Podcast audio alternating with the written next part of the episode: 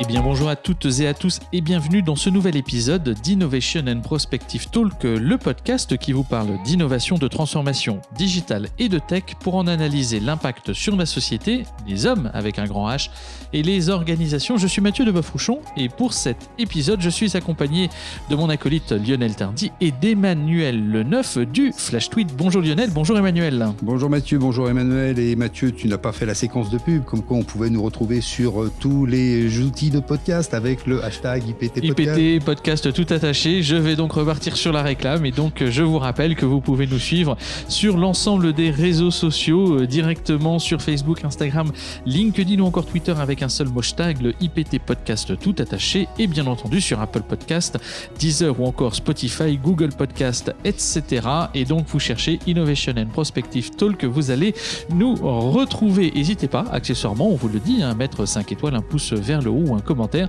On les lit tous, même ceux sur la 5G qui nous font bien rigoler généralement. Je te relaisse la parole, cher Lionel.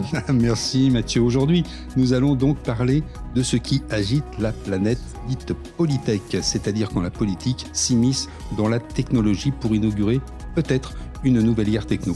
Mais au niveau guerre, rien de nouveau, car qu'après le protectionnisme de la Chine en matière numérique, ce qui lui a permis de laisser se développer l'écosystème des BATX grâce à son énorme marché intérieur, après l'entrée en guerre commerciale en 2018 des États-Unis vis-à-vis de cette même Chine autour de l'affaire Huawei, une nouvelle bataille s'est ouverte à front renversé puisque c'est cette fois les États-Unis qui souhaitent bloquer la pénétration de TikTok sur son territoire. Donc cette semaine, nous allons essayer de décrypter l'affaire TikTok, ses implications plus généralement dans le paysage numérique actuel.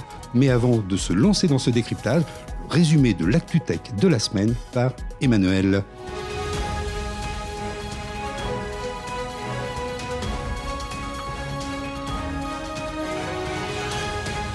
Bonjour Emmanuel. Bonjour Mathieu, bonjour Lionel et bonjour à vous qui êtes fidèles au rendez-vous. Heureuse de vous retrouver pour cette chronique du Flash Tweet. Alors après le client roi, l'enfant roi, voici venu le temps du client enfant roi. C'est en tous les cas le postulat fort sur lequel le patron d'Amazon, Jeff Bezos, veut baser son réseau d'écoles maternelles. Financé par son fonds caritatif Bezos Day One Fund, doté de 2 milliards de dollars, la première école ouvrira ses portes le 19 octobre à Des Moines, dans l'État de Washington, et accueillera une douzaine d'élèves âgés de 3 à 5 ans. Un projet dévoilé il y a deux ans, dont la particularité est de s'inspirer de la célèbre méthode pédagogique Montessori, qui conjugue confiance en soi, autonomie et bienveillance. Jeff Bezos a lui-même suivi ce ce type d'apprentissage, de même que les fondateurs de Google, Sergey Brin et Larry Page. Mais cette école aura une particularité. Jeff Bezos a indiqué qu'il souhaitait y appliquer les principes d'Amazon, à savoir l'obsession du client. L'enfant sera le client, a ainsi déclaré le dirigeant. Et surtout, surtout ces écoles s'adresseront aux enfants défavorisés et seront toutes gratuites. On ne peut que saluer le geste. Alors Jeff Bezos va-t-il révolutionner l'école comme il l'a fait dans le e-commerce en plaçant l'enfant dans le rôle du client? Cette semaine a également été marquée par Tesla, dont le patron Elon Musk a dévoilé à l'occasion de son Battery Day qu'il prévoyait de lancer une Tesla à moins de 25 000 dollars dès 2023. Cette promesse constituerait un nouveau cap en matière de démocratisation de la voiture électrique. Elle repose sur de nouvelles innovations en matière de rendement des batteries. À l'autre bout du spectre, cela lui permet de repousser les performances de sa Model S à l'extrême afin de concurrencer un nouveau rival, Lucid Motors. À retenir également cette semaine dans les 50 news publiées par le Flash Tweet, c'est la fin du suspense pour TikTok avec un accord qui implique à la fois Oracle et Walmart en mode partenaire actionnaire. Thierry Breton qui est prêt à sortir l'artillerie répressive contre les GAFA. Osso VR va intégrer la réalité virtuelle à la formation en médecine et en chirurgie. Wayback Machine et Cloudflare s'associent pour archiver Internet. Et oui, rien moins. Microsoft lance Premonition, sa plateforme de détection des menaces biologiques, c'est le moment. Amazon dégaine un label climatique pour favoriser l'achat de produits éco-responsables. On vous l'avait dit, c'est la période du green. Et enfin, le CEO de Spotify va investir un milliard de dollars dans les startups européennes, principalement la deep tech. En voilà qui va faire des euros. Voilà, c'est fini pour aujourd'hui. Pour retrouver l'intégralité du Flash Tweet Hebdo, rendez-vous sur le site du Flash Tweet et pour des nouvelles fraîches, on se retrouve sur @flashtweet à 7h30 et à 19h30 pour le replay. Je vous dis à la semaine prochaine, je prends soin de vous, à vous les studios pour la suite de ce podcast Innovation and Prospective Talk 100% transphonum. Hashtag stay tuned. Eh bien, merci Emmanuel pour se concentrer de ce qu'il ne fallait pas rater cette semaine. L'actu est dense et donc nous allons revenir sur ce dossier qui anime la toile, qui anime la sphère politique, qui anime les médias. Pas un seul jour ne se passe sans qu'il y ait un rebondissement. En même temps, on a les meilleurs acteurs pour en parler. Donald Trump d'un côté, la Chine de l'autre, euh, de la finance à tout va, avec naturellement euh, des actionnaires, des introductions en bourse peut-être même à venir pour cette nouvelle filiale dont on parlera, TikTok Global. Et globalement, Lionel, avant d'entrer dans le vif du sujet, pourrais-tu nous résumer pour ceux qui n'utilisent peut-être pas TikTok, puisque globalement, nous n'avons pas tous euh, le même âge. Est-ce que tu pourrais nous dire c'est quoi TikTok? À quoi ça sert? Un TikTok, c'est d'abord une application mobile, une application mobile de partage vidéo et de réseau social. Cette application, en fait, elle nous vient de Chine, mais elle nous vient de Chine de façon un petit peu étrange. C'est-à-dire qu'il y a une société mère qui a fondé cette application qui s'appelle ByteDance. Cette euh, cette société est une société chinoise qui a été fondée au début des années 2010 et qui a lancé en Chine en fin, fin 2016 une application qui s'appelle Douyin, qui est une application de partage de vidéos, évidemment exclusivement réservée au marché chinois. Ces vidéos sont de courtes vidéos et les différents acteurs qui utilisent cette application enregistrent une vidéo généralement avec un peu d'humour, etc. On en reparlera probablement après. En 2017, que fait ByteDance Eh bien, ByteDance crée une euh, application qui s'appelle TikTok. Et TikTok est une copie quasiment de Douyin, mais TikTok n'est réservé qu'à l'extérieur de la Chine. C'est-à-dire que pour les Chinois, ils ne peuvent pas utiliser TikTok, ils utilisent Douyin, et pour les autres pays du monde, ils utilisent TikTok. Les deux applications sont donc très similaires, mais fonctionnent sur des serveurs différents, puisqu'on a un contenu qui est réservé à la Chine par Douyin, et les serveurs qui sont à l'international, toujours pour respecter cette fameuse censure dont je vous parlais en introduction, que la République populaire de Chine met sur le numérique euh, c'est du contrôle gouvernemental. Voilà. Euh, peut-être que toi, Mathieu, tu vas nous parler un peu de chiffres, hein, quelques chiffres sur TikTok, parce que nous, on n'est pas vraiment la cible. Moi, en tout cas, c'est sûr que je suis, même si je l'ai essayé, j'ai beaucoup rigolé sur un certain nombre de vidéos. Euh, c'est plutôt hein, les, les, les, les, adolescents, jeunes adultes et jusqu'à 25 ans, c'est la grosse cible. Oui, et puis mon premier contact avec TikTok, c'était d'ailleurs lors d'un déplacement en Inde, sur lequel j'ai eu le loisir de me faire alpaguer sur un temple par des dizaines d'étudiants en visite, euh, donc euh, d'étudiants indiens en visite euh, sur, le lieu et qui n'ont eu de cesse que nous demander à nous, les longs nez, hein, les Européens, de poser avec eux pour faire des micro-vidéos principalement sur des chansons. C'est une déferlante sans nom, on le voit bien, c'est aujourd'hui dans les euh, grandes statistiques qui sont annoncées euh, par, euh, par la marque, mais aussi par des think tanks. C'est le quatrième téléchargement des applications iPhone gratuites les plus populaires en 2019. globalement, ça se hisse au deuxième rang si on considère à la fois Android et iOS sur 2019. C'est une application qui est présente sur 154 donc vous imaginez bien que c'est quand même exceptionnellement euh, large. Euh, ça touche la communauté internationale, particulièrement jeune, euh, tu l'as précisé, avec un taux d'engagement sur les réseaux sociaux qui est aujourd'hui presque le plus élevé par publication devant euh, Instagram, euh, devant euh, notamment Twitter. Donc on a aujourd'hui un engagement extrêmement fort sur l'ensemble des contenus qui sont publiés par les utilisateurs eux-mêmes. Il faut le rappeler, même si des marques sont très présentes, les marques viennent chercher principalement du earn media au travers des influenceurs. C'est 119 millions d'utilisateurs si on considère uniquement actifs. J'entends uniquement l'Inde, j'en parlais. Ça une pénétration exceptionnellement forte dans ce pays. Et je voulais te donner un chiffre, est-ce que tu l'as sur les, euh, sur les, euh, les utilisateurs mondiaux? Parce que bon, l'Inde, euh, on est d'accord, mais 110 millions, c'est beaucoup. On est quand même 7 milliards, hein. ça doit monter un peu plus. vous imaginez que, par exemple, c'est 120 presque millions en Inde, mais c'est 800 millions d'utilisateurs actifs dans le monde. Donc c'est au-dessus de l'ensemble des plateformes sociales que nous connaissons, à commencer par le célèbre Facebook, à commencer par notamment Instagram, etc. Donc c'est quelque chose d'énorme. C'est CNBC qui avait sorti cette statistique sur les, les, les utilisateurs actifs dans le monde. Et donc globalement, on a quand même quelque chose qui est exceptionnel. C'est quasiment 40 langues euh, sur cette application qui sont parlées. Et euh, a priori, hein, dans ce qui est tôt, il aurait fallu, c'est une légende peut-être à confirmer, pas moins de à peine 200 jours à l'équipe de développement chinoise pour créer la version originale de Douyin. Donc vous imaginez 200 jours pour révolutionner le monde euh, du social media. C'est exceptionnel en termes de, statistiques. Alors le monde du social media un petit peu particulier, hein. c'est un, un, monde qui est associé de très très près à la performance des smartphones et à la qualité, on ne va pas revenir sur la 5G, mais à la qualité des réseaux qui aujourd'hui sont capables d'envoyer des vidéos très courtes, très facilement enregistrées, d'une qualité qui sont plutôt pas mal, avec des tas de petits outils portables pour pouvoir faire un petit montage. Et on voit d'ailleurs des vidéos qui vous font beaucoup rire sur TikTok, même si euh, le niveau moyen est parfois, on pourrait dire, entre guillemets, un peu graveleux, parce que c'est très médiocre. Euh, la vidéo, parmi les vidéos les, plus vues, parce qu'il y a quand même des choses qui sont, euh, qui sont complètement dingues, ce sont des vidéos qu'on pourrait considérer presque sans intérêt du snack content. On avait fait un épisode il y a, il y a quelques, euh, il y a quelques années maintenant sur le snack content sur notre chaîne euh, Digitalmen. Mais parmi les vidéos les plus vues, bah, sur celle de 2019, a priori, c'est ce qu'on appelle Elephant to Space. Et donc, c'est cette vidéo assez célèbre où on va avoir du savon avec du soda que l'on mélange et dans lequel on rajoute des manteaux, c'est qui font exploser le truc.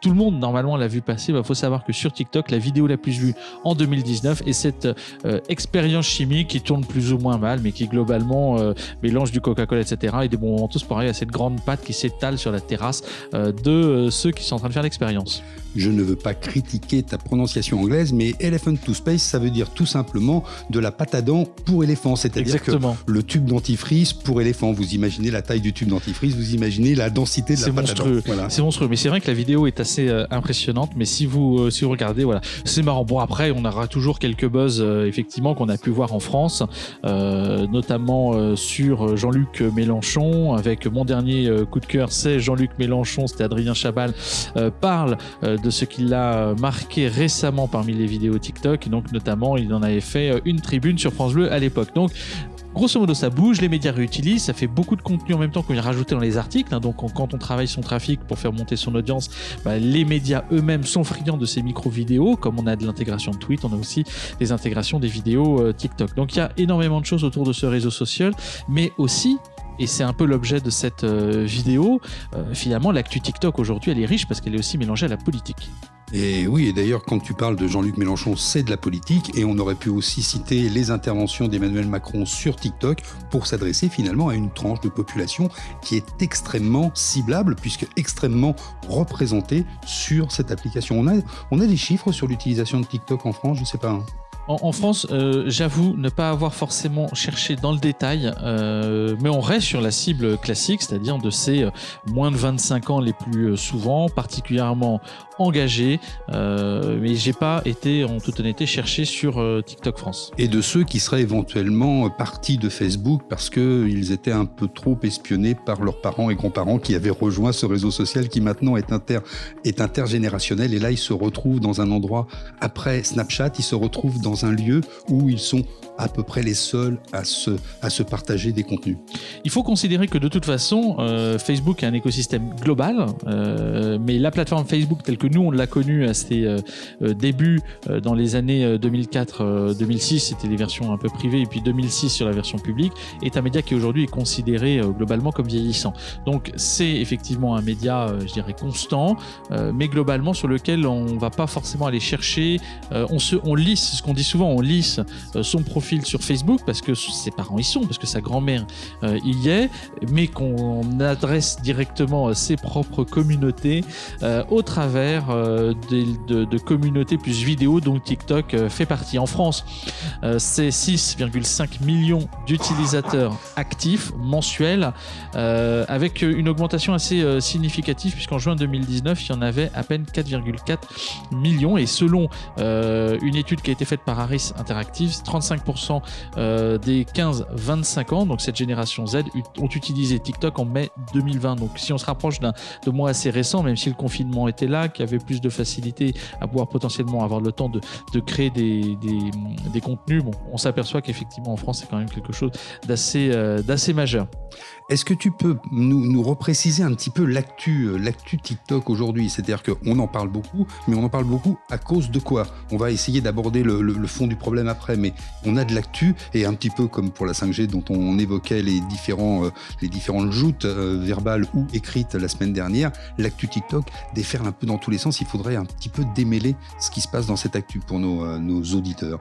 Alors, le fond du problème aujourd'hui, c'est une guerre euh, alors, commerciale, politico-technologique, euh, tout ce qu'on veut, entre d'un côté l'Asie et de l'autre côté euh, les États-Unis. Les États-Unis, je précise peut-être un peu, les États-Unis de Donald Trump. C'est-à-dire cette vision où peut-être il faut un ennemi, et cet ennemi étant la Chine. Pour plusieurs raisons. La première, c'est que TikTok est une application qui possède le numéro de téléphone, vos coordonnées GPS, naturellement euh, votre email, euh, et euh, qui est en mesure d'analyser, puisqu'il ne faut pas oublier que Biden, c'est une société qui s'est avant tout voulu comme développant une forme d'intelligence artificielle hein, au départ, initialement. et donc, on est en mesure de savoir ce qu'on a regardé, ce qu'on a commenté, rien de nouveau sous le soleil. On est dans ce que font aujourd'hui la plupart des GAFAMI.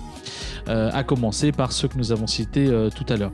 Donc cette collecte des données est aujourd'hui relativement euh, mal vu par, euh, par l'administration euh, américaine dans la mesure où pour euh, Donald Trump, c'est une porte d'entrée euh, vers euh, l'ensemble des informations détenues par les Américains. Et donc, il y a un enjeu de souveraineté qui est fort. Alors, il y a l'enjeu de souveraineté qui est en, partie présent.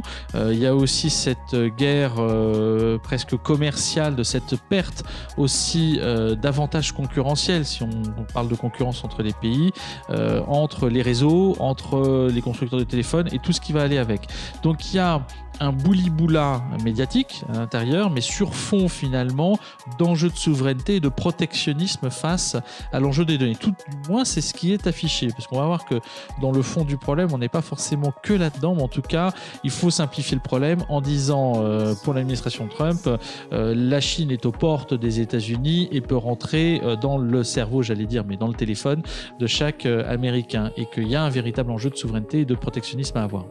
Oui, on peut aussi dire que l'on est aux États-Unis de toute façon en pleine période électorale et que comme Trump n'est pas spécialement une personne qui est extrêmement modérée, mais qui est plutôt très très clivant. Hein, c'est un peu les termes que l'on emploie en France quand on parle de certains acteurs pas de politiques. Quoi tu parles. Voilà, il, il a besoin en fait d'épouvantail.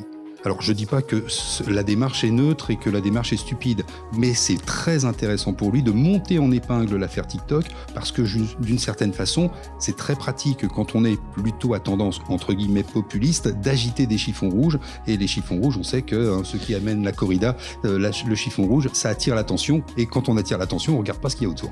Et, ce, qui est, intéressant, c'est quand on regarde finalement le capital et ceux qui ont investi dans Biden au départ, euh, on va retrouver naturellement aussi des fonds d'investissement américains.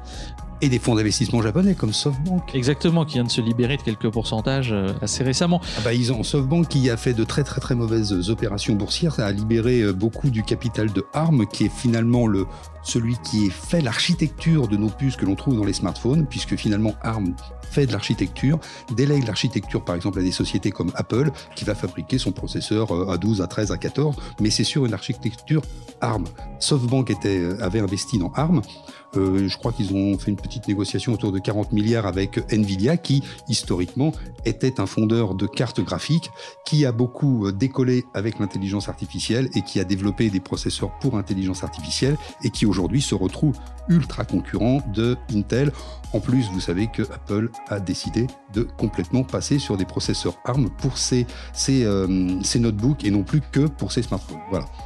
Ce sera la minute technique de Lionel pour, pour, ce, pour cet épisode. Mais c'est vrai que derrière finalement ce, ce, débat, euh, on mixe, on, a tendance à tout confondre, voire même à être dans la titrisation, ce qui euh, nous empêche souvent d'aller dans, dans, dans, le fond du, du, problème.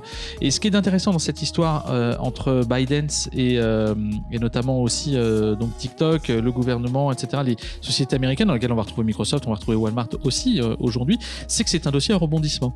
Dans lesquels d'un seul coup il y a une autorisation pour créer cette nouvelle structure qui va s'appeler TikTok Global, dont la Chine a dit oui, mais donc vous inquiétez pas, les données seront hostées par Oracle et donc vous, tout, sera. Mais qui possède l'algorithme? Donc à chaque fois qu'il y a une avancée pour dire il faut que cette société normalement, euh, enfin cette application qui est stockée extérieurement à la Chine euh, soit présente euh, aux États-Unis, donc euh, que ça semble convenir à tout le monde, particulièrement aux investisseurs qui voient très bien une introduction en bourse de cette nouvelle société euh, se, présenter. Donc il y a aussi une poussée médiatique et des investisseurs qui sont euh, en backstage de toute cette opération.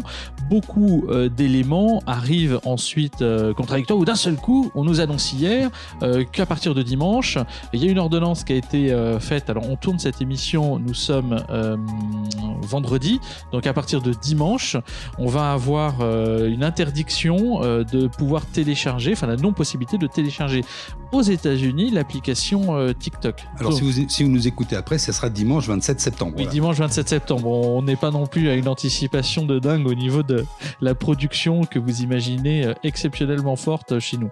Et donc, ce qui est, voilà, donc il y a un vrai sujet là-dessus qui est de se dire aujourd'hui, alors est-ce que aujourd'hui à Washington ils vont juger finalement l'affaire et considérer que cette ordonnance est non fondée par rapport à la constitution américaine, parce que c'est ce qu'avance euh, TikTok.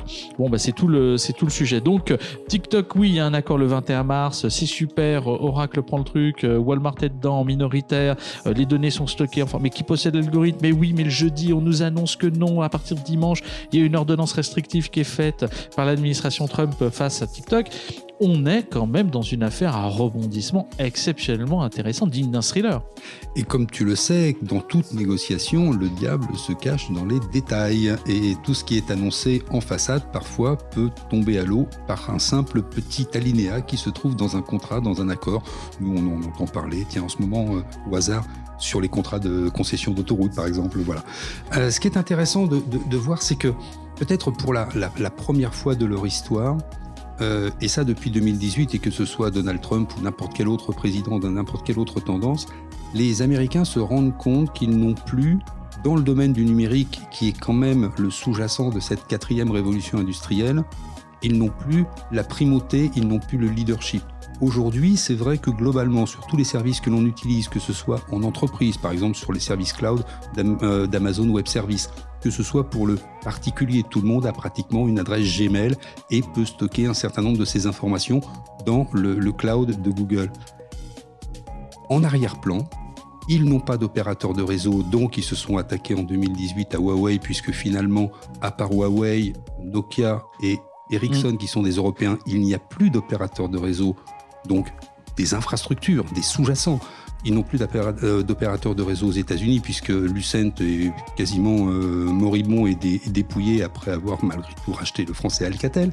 Et aujourd'hui, ils se rendent compte que même sur des applications front, c'est-à-dire pour l'utilisateur final, ils commencent aussi à perdre la main. Alors, on ne peut pas dire que les États-Unis perdent la main à cause de TikTok, mais TikTok pourrait être une sorte de non pas de cheval de Troie, mais d'application qui présage l'arrivée peut-être à terme d'une déferlante de BATX sous le même format. C'est-à-dire que on a bien vu que Douyin 2016, TikTok 2017, les Chinois imaginent une application, elle a du succès chez eux, ils la déclinent à l'international. Aujourd'hui, ils ont les BATX, hein, les, Baidu, euh, Tencent, Xiaomi, euh, Alibaba. Eh bien, toutes ces plateformes sont déjà déclinées à l'international et on voit très bien qu'ils pourraient menacer cette forme de souveraineté américaine. Là-dedans, je serais tenté de te dire, et nous, et nous, les Européens.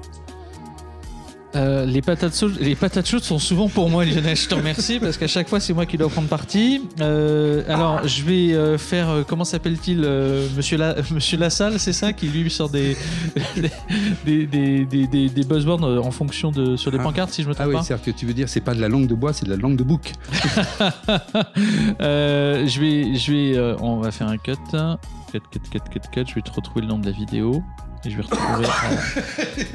On répond dans quelques minutes. Alors je te remercie Lionel parce que les patates chaudes sont donc souvent pour moi naturellement. Alors je vais je vais faire mon Franck Lepage de, de base, c'est-à-dire je vais te sortir des, des, des, des, mots sur des étiquettes et puis je vais pouvoir te dire ouais je vais te faire un bouli boula de langage. Euh, monsieur le président, Madame la présidente, Messieurs les, les députés présents. Je voudrais revenir sur le contrat social. Non, il faut quand même se dire qu'aujourd'hui le résumé le, le, plus simpliste pour les États-Unis, c'est de dire euh, finalement euh, nous avons un enjeu de souveraineté dans la mesure où TikTok travaille Pékin. À peu près ce qui est dit.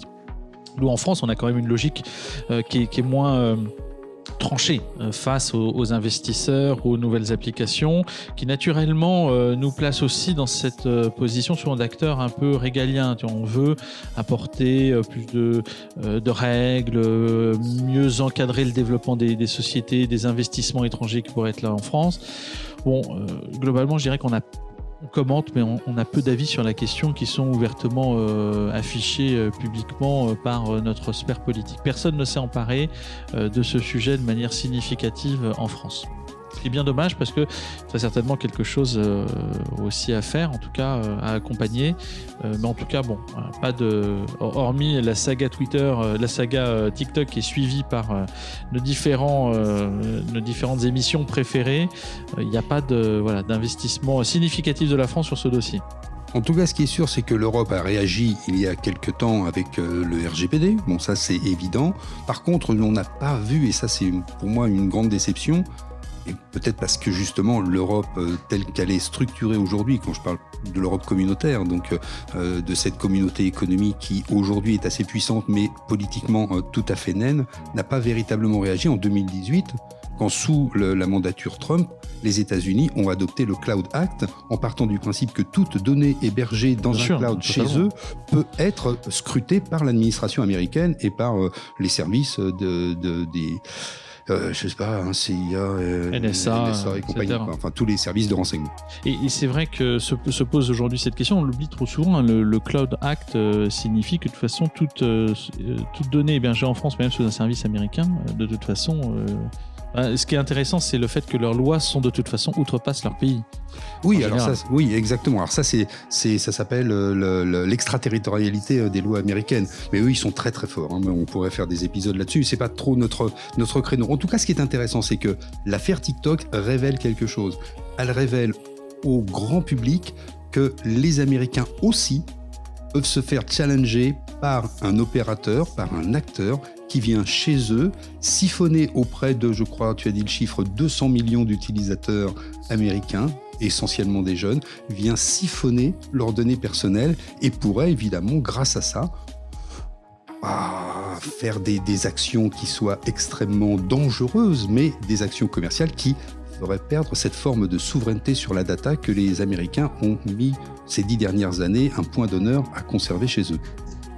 Ce qui m'amène euh, peut-être à la conclusion euh, en disant qu'il faudrait peut-être s'emparer des sujets quand ils sont chauds et pas quand ils sont froids, parce que c'est effectivement toutes ces batailles, notamment la 5G, on en parlait la semaine dernière, sur lesquelles on ne peut pas se permettre de perdre un avantage euh, concurrentiel, il faut du moins de ne pas avoir de, de d'avis sur, sur la question. Si on résume un peu la pensée finalement aujourd'hui de TikTok, enfin de la saga TikTok face à tout ce que l'on peut voir en termes de médias aux États-Unis, d'investissement politique sur fond de campagne électorale, on est euh, peut-être sur le, sujet fil conducteur, fil rouge d'une campagne euh, qui ne dit pas son nom ou euh, qui est peut-être vide de sens.